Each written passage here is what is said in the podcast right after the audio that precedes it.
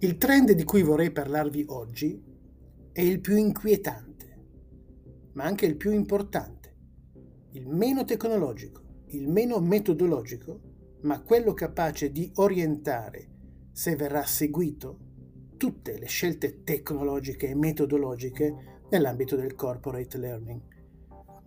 Riguarda l'area del purpose, del learning purpose, quindi l'area più generale, la prima area di trend, alla quale avevamo già dedicato una parte della rassegna fatta in questo podcast nel 2022 e che ora stiamo aggiornando al 2024 ed oltre. La nostra prospettiva, come ovvio per i learning trend, se no non sarebbero tali, è di 5 anni almeno.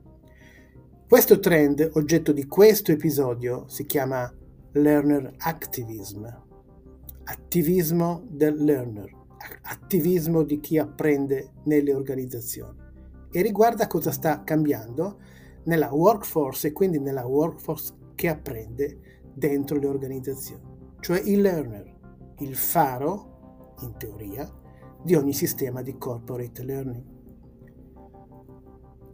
Ora, che i learner siano diventati modern learner ormai da molti anni, cioè distratti, impazienti, sovraccarichi, beh, lo abbiamo detto mille volte. Hanno modificato drasticamente le loro preferenze e stili di apprendimento in modo relativamente indipendente dall'età anagrafica, per effetto non solo di una vita in generale crescentemente digitalizzata, ma anche per le condizioni di vita dentro le organizzazioni.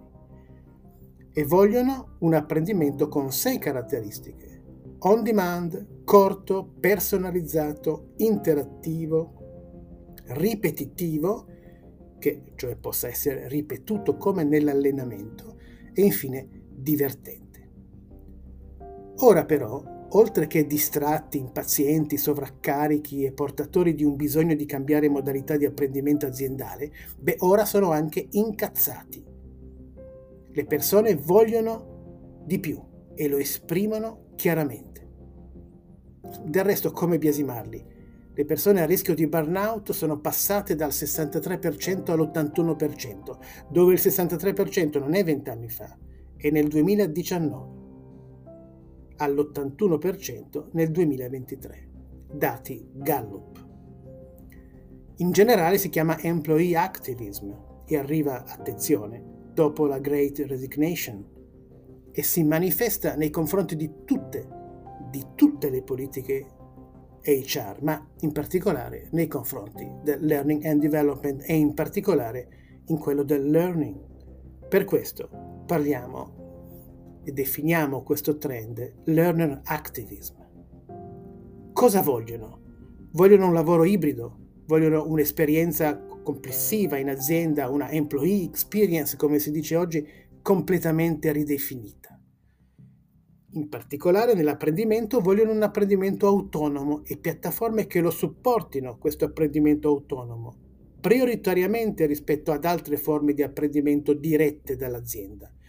E vogliono infine un apprendimento integrato nel flusso di lavoro, cioè quando l'occasione di apprendimento, la risorsa di apprendimento, mi raggiunge mentre sto lavorando al momento del bisogno. Learning while working danno un giudizio disastroso sulle politiche learning and development a loro indirizzate fino ad oggi. Lo dicono da 4 o 5 anni decine di ricerche, di campagne di ascolto. Ora questo attivismo è uscito dalle ricerche, dalle interviste, dai sondaggi, è manifesto.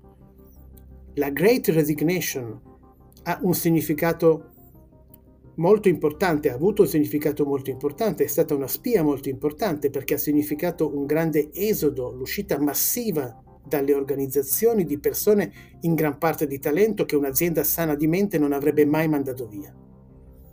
Quelli che sono rimasti ora chiedono attivamente maggiore investimento nelle skill e nella crescita, con un atteggiamento che un, vecchio ma sempre utile modello eh, definito con un acronimo EVLN, cioè Exit, Voice, Loyal e Neglect, definirebbe Voice, cioè un atteggiamento di insoddisfazione attiva costruttiva, mentre la Great Resignation e ovviamente exit. Sembra che le persone oggi assai più lucidamente delle loro organizzazioni abbiano capito il nesso tra skill e growth e quindi l'importanza drasticamente aumentata dell'apprendimento ed in particolare di un apprendimento di precisione. Ma questo è un altro trend e ne parleremo in seguito.